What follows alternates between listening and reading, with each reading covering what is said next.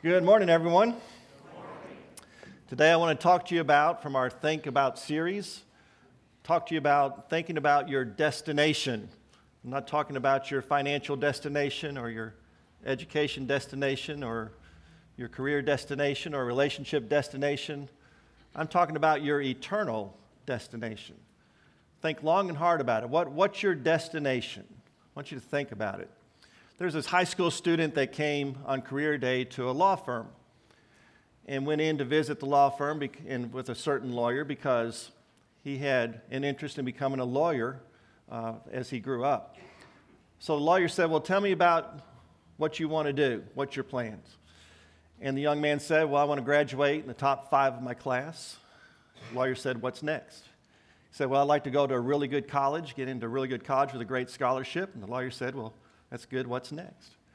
He said, I would like to get into a really prestigious law school, go to law school there and do real well there. And the lawyer said, Well, what's next? He goes, I'd like to get a good internship with a really good, great law firm. And then after that, that internship's over with, that that law firm will hire me. I get to be part of that law firm. The lawyer said, What's next? He goes, Well, I'd like to be married. We'd like to have some kids.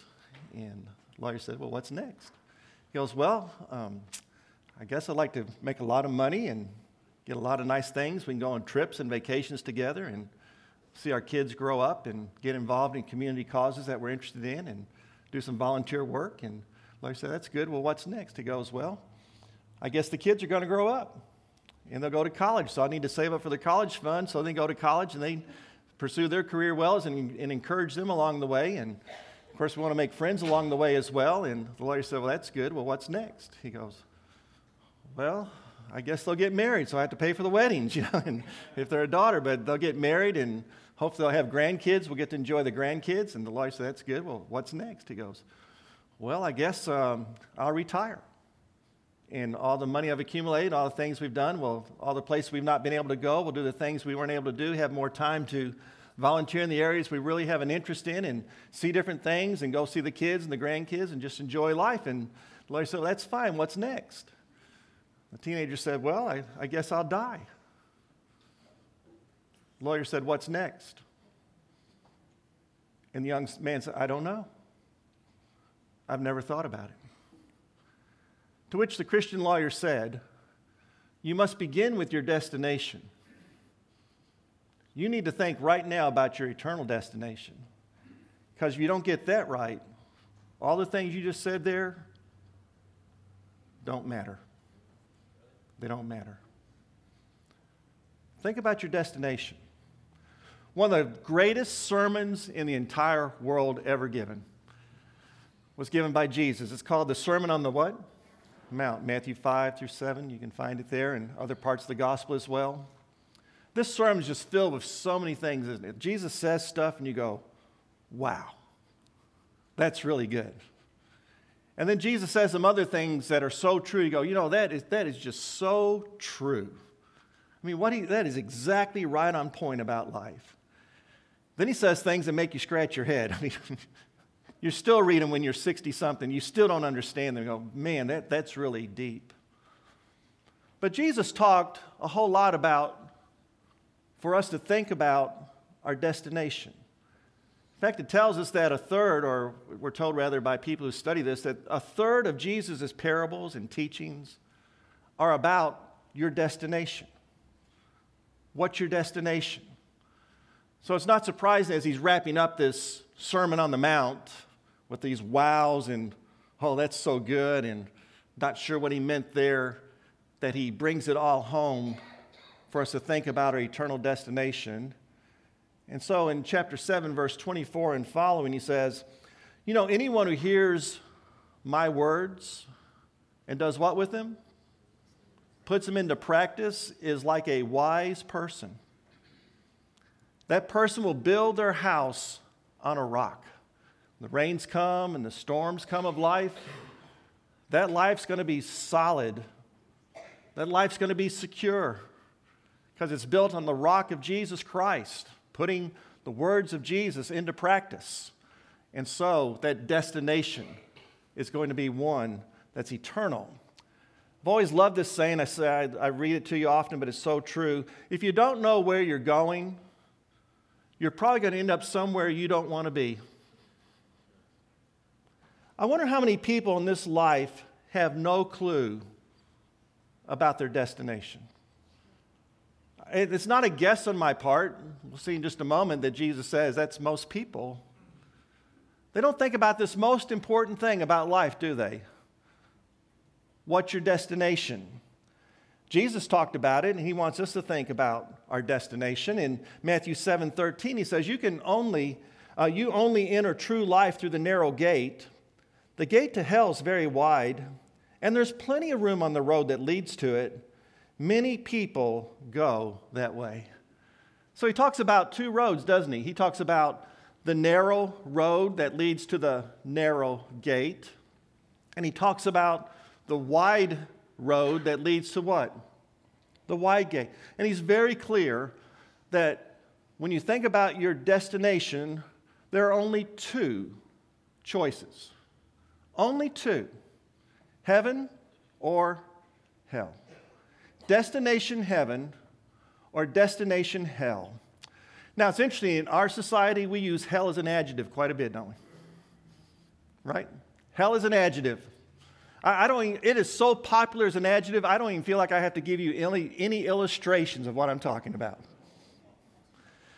It's interesting to me how we've turned this horrible, destructive place, destination, into a popular adjective that describes virtually every noun in our English language.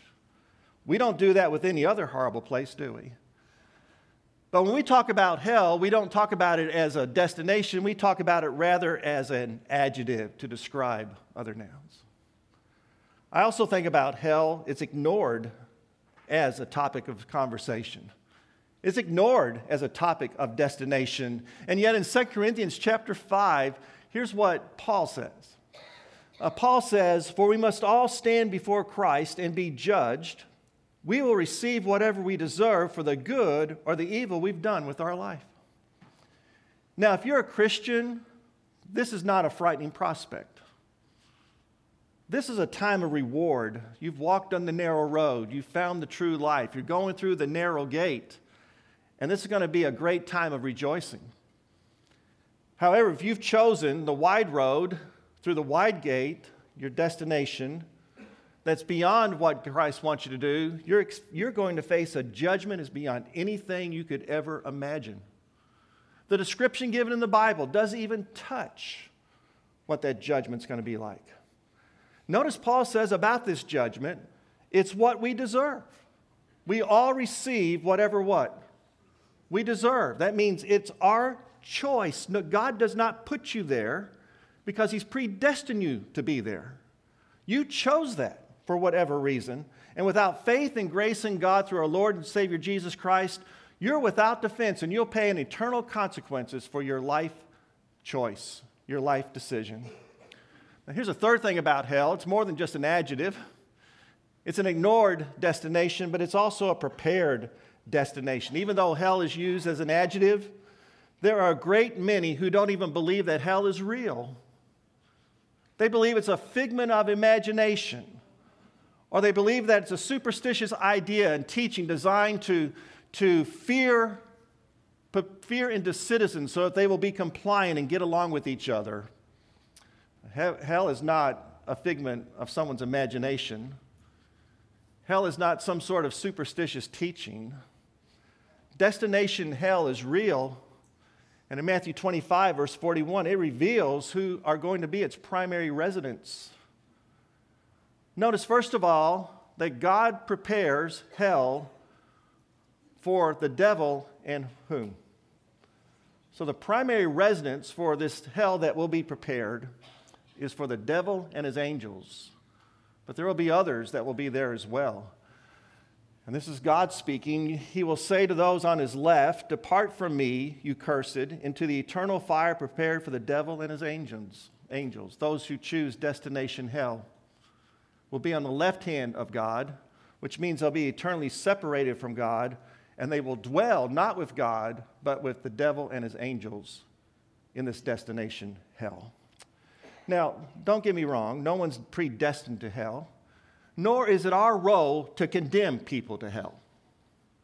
I think one of the reasons why the church sometimes has such a bad name in society is because they always know what we're against. And we're always seem to be condemning everything. Uh, our role is not to condemn, God's the judge, not you. But our role is to teach, and our role is to obey. And our role is to make the Word of God very clear. So we are to show deep compassion. Every person we meet, I think in our minds at some point we should ask, I wonder if they've chosen the right destination. I wonder how they're living their life. And you do that with compassion. But also, you do it with conviction. Because our human nature wants everyone to be okay and everyone to be all right, and we don't want conflict, right? So if we're not careful, we'll water down our conviction because it sounds a little bit maybe too exclusive, too harsh. Does that make sense? And so, in the process of showing compassion and not being condemning, if we're not careful, we'll lose our conviction. And we'll no longer go what the Word of God says, and we'll lose our conviction to teach and to obey and to share. We'll lose that conviction. But hell is a choice that's being made by many for their destination. I want to make it very clear, and I think we should be very clear. God wants everyone's destination to be heaven. Let me say that again. God wants everyone's destination to be heaven. Hell is a prepared place by God, and we know that heaven's a prepared place by God. In fact, in Matthew 7 14, verse 8, as we're continuing in Matthew 7, the gate that opens the way to true life is narrow. What does that mean? God wants you to find and be on the right road, through the right gate. He says that there's a true way to live. If he says there's a true way to live, that means there's also a wrong way to live, right? If there's a true way to live, your destination's heaven. If there's a wrong way to live, your destination is hell. That's a troubling question for not only people in general, but for Christians so often. You hear it, I've heard it so much. If God is love and grace and mercy and forgiveness and just and holy, then how could there be that awful place called hell? It's a troubling question, isn't it? It's because God is love and grace and mercy and just and holy and forgiving that he must punish sin and judge wickedness and bring his wrath to destroy this world in the end.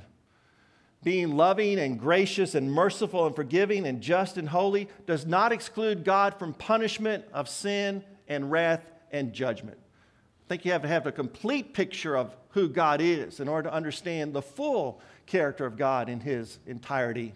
I think a great verse that points that out is in 2 Peter 3 uh, 11 and following. I'm just going to look at a, a few verses here, but in verse 9 and following, rather. But notice what, what it says about God God is being patient with you. So, why is God being patient with you? How does he show his patience with you?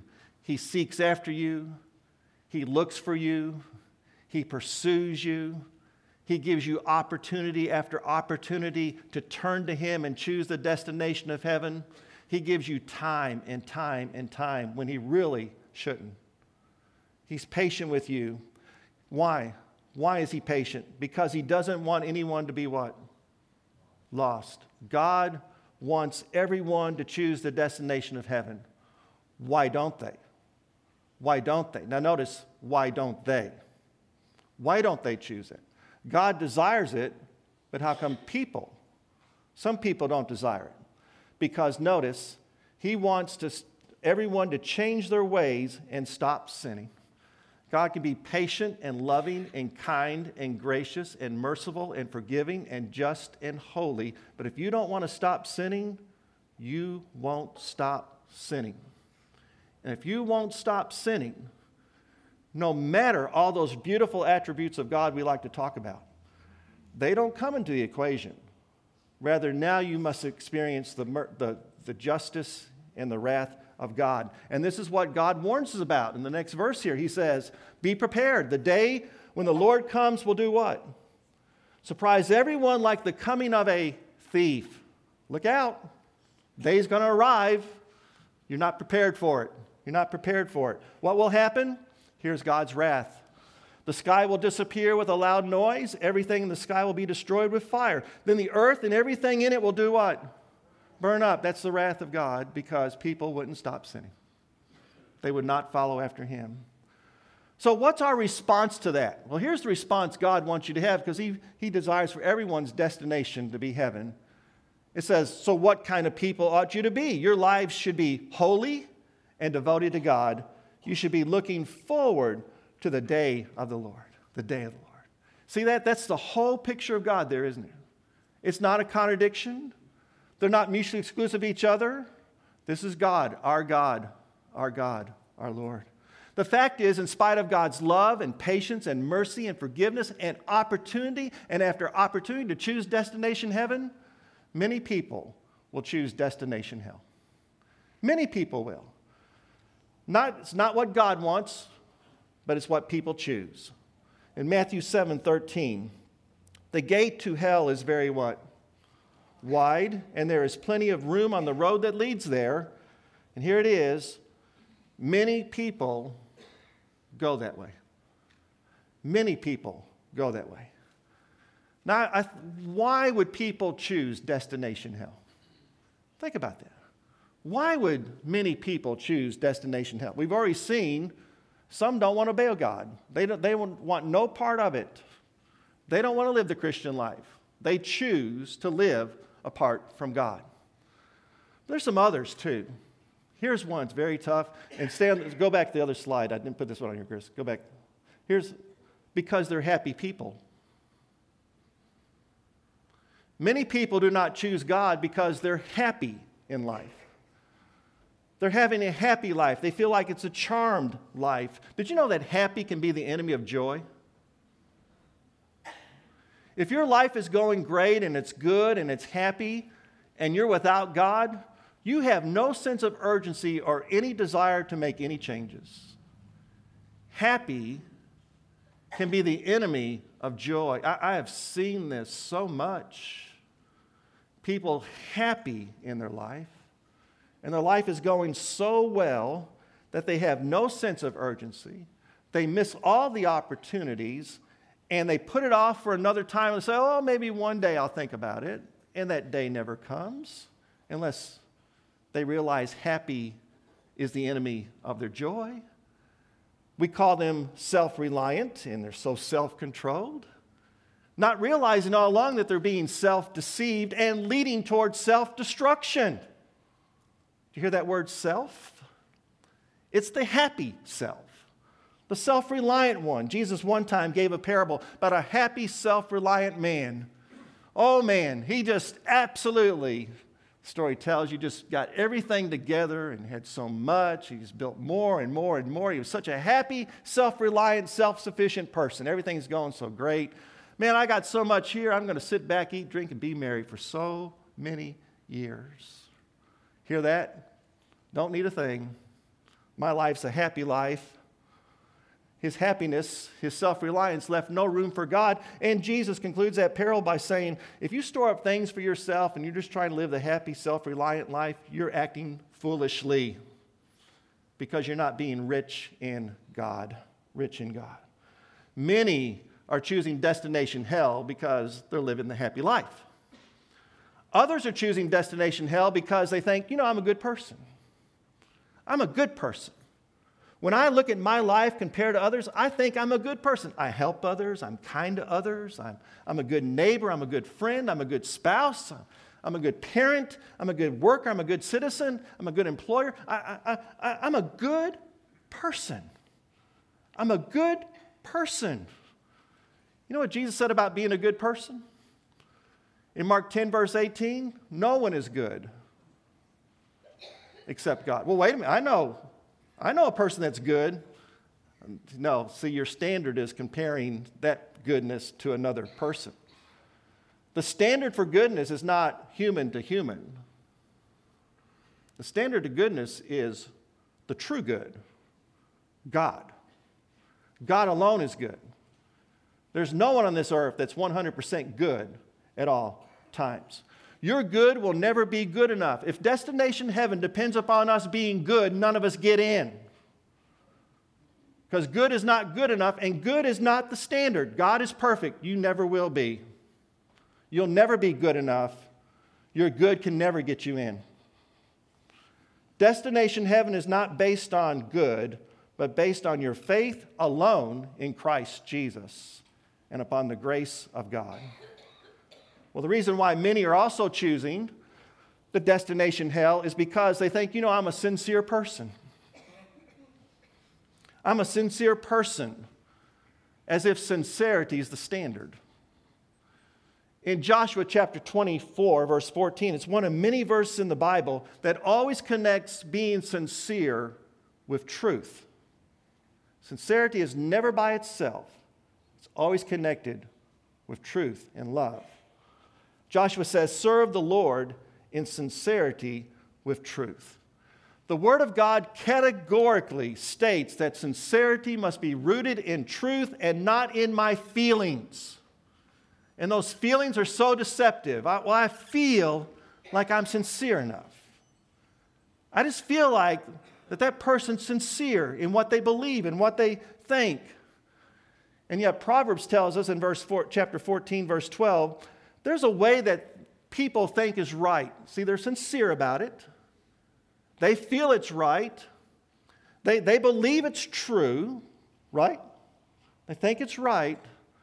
But in the end, it's wrong, isn't it? Because it's not right. As sincere as they were in following that, they're sincerely wrong.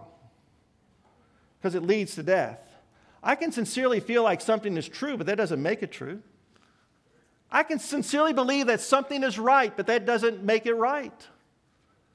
I can sincerely believe something to be true and be sincerely wrong.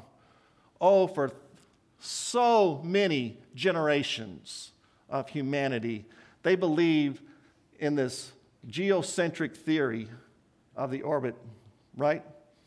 That everything, the earth was the center and everything orbited around the earth. Third century BC, Aristarchus said, No, no, it's the sun and everything orbits around the sun, but no one listened to him.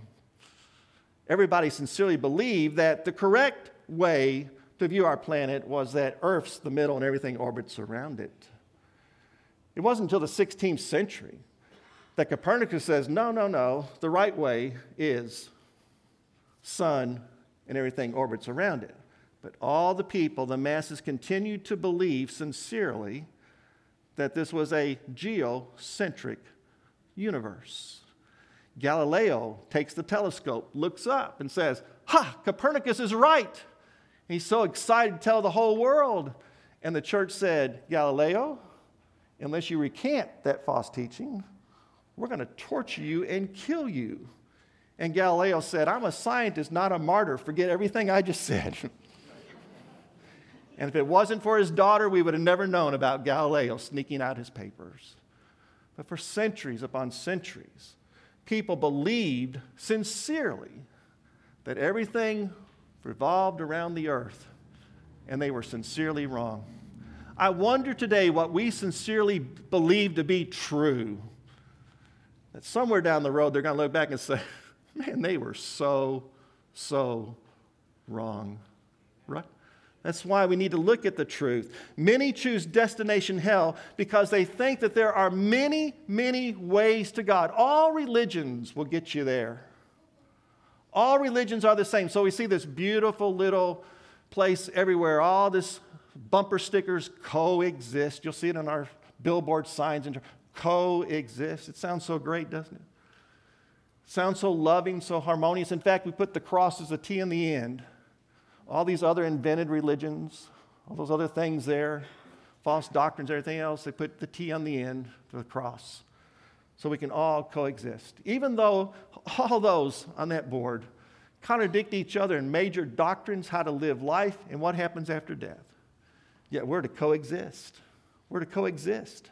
Sounds loving, sounds good, sounds harmonious, enlightening, accepting, and sincere, but it is sincerely wrong. This is human invention, it's not from God. In fact, Jesus speaks to this sincere coexist religion deception. He gives two illustrations to show why it's a deception. Here's the first one Matthew 7 15. Watch out for false prophets. They'll come pretending to be sheep but on the inside they are hungry wolves. Second illustration, you can tell a tree by its what? By its fruit. What does Jesus say about it doesn't matter what religion you follow? He says, no, there are some false teachers. There are some religions, in fact, all religions other than Christ, that are going to devour your life. They will destroy you. And how do you know that? You can tell by their fruit. What does he mean by that, their fruit? Well, Jesus means by the fruit, what do they say about me? What do they say about the Word of God? Is there one God? Is he the Jehovah God? Do they take God's Word and God's Word alone as the standard of truth? Or do they have to add their holy book to it and their holy words to it and their prophets to it and their philosophies to it to get the whole picture? What do they say about me? Am I a good man? Am I a good teacher? Am I one of prophets? Or am I Jesus Christ, the Son of the living God, through which every name and every tongue and every king will bow down to me in the end? What do they say about me? By their fruits you know them. And if those religions are not honoring God in His Word and Jesus as the only way to salvation, they're false. They're built on the wide road that leads to destination hell. I didn't say that, Jesus said it. Jesus says it's a false prophecy. Watch out for them because they're leading you down the wide road through the wide gate that leads to destruction. Destination hell. So, Acts, when the writers are talking about the first sermons given in Acts, they talk about Jesus. And they just make it so clear, so clear that there is salvation in no one else except Christ. God has given no other name under heaven by which a person may be saved. No other name. I don't care if they're from the Far East or the Middle East or America or South America or Central America. I don't care what century they came from or how old their religion is or anything about that. There is no other way for destination heaven except through Jesus Christ. All others are on the wide road and the false religions that God talks about. Only those, notice, no other name under heaven by which a person may be saved. Well, they're so sincere. I, I believe that. I don't question their sincerity one bit. I also don't question one bit that millions of people have been duped by false prophets and by false teachers. And they sincerely believe that to be the truth, but they are sincerely wrong. And they've chosen the wrong destination. In Matthew chapter 7, verse 21, Jesus talks about sincerity. Not everyone who says to me, What? Lord, Lord, will enter the kingdom of God. Only those who do what my Father in heaven wants will enter. I, have been to uh, communities that are gated in this Somerville area. Some of your guards are very lenient. You drive up, they wave you through.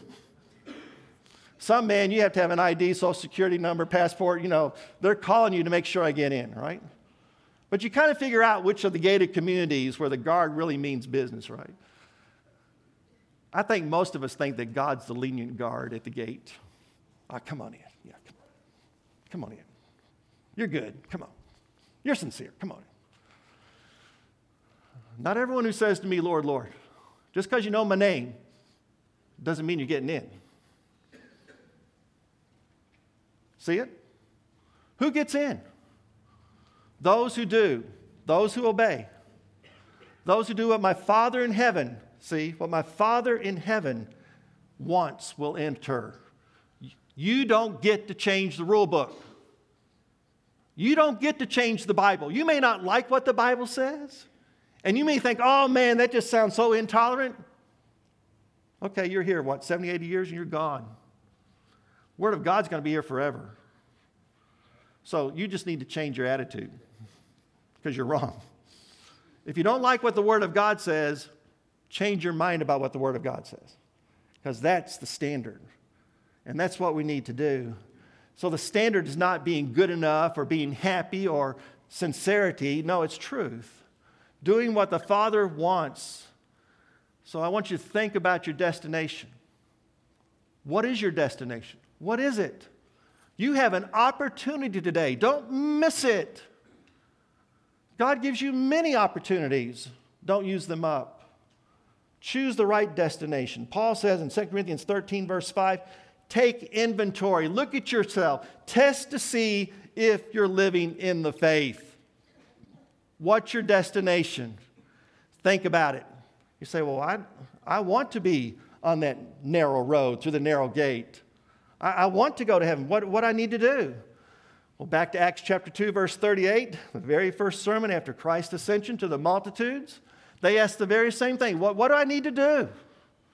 How do I experience this true life? How, how do I accept Jesus Christ as my Lord and Savior? How do I know when I examine my life that I'm living the way the Father wants me to live? And Peter says, Look, you must turn away from your sins, be baptized in the name of Jesus Christ. Then your sins will be what? Forgiven. You'll receive the gift of the Holy Spirit.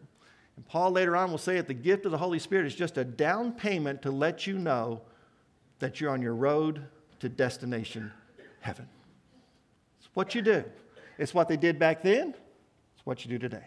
It's what you do today. So think about your destination. Let, let's stand together. Let's all stand as we close out. As we start this new week together, I would like to think for you to think about your destination.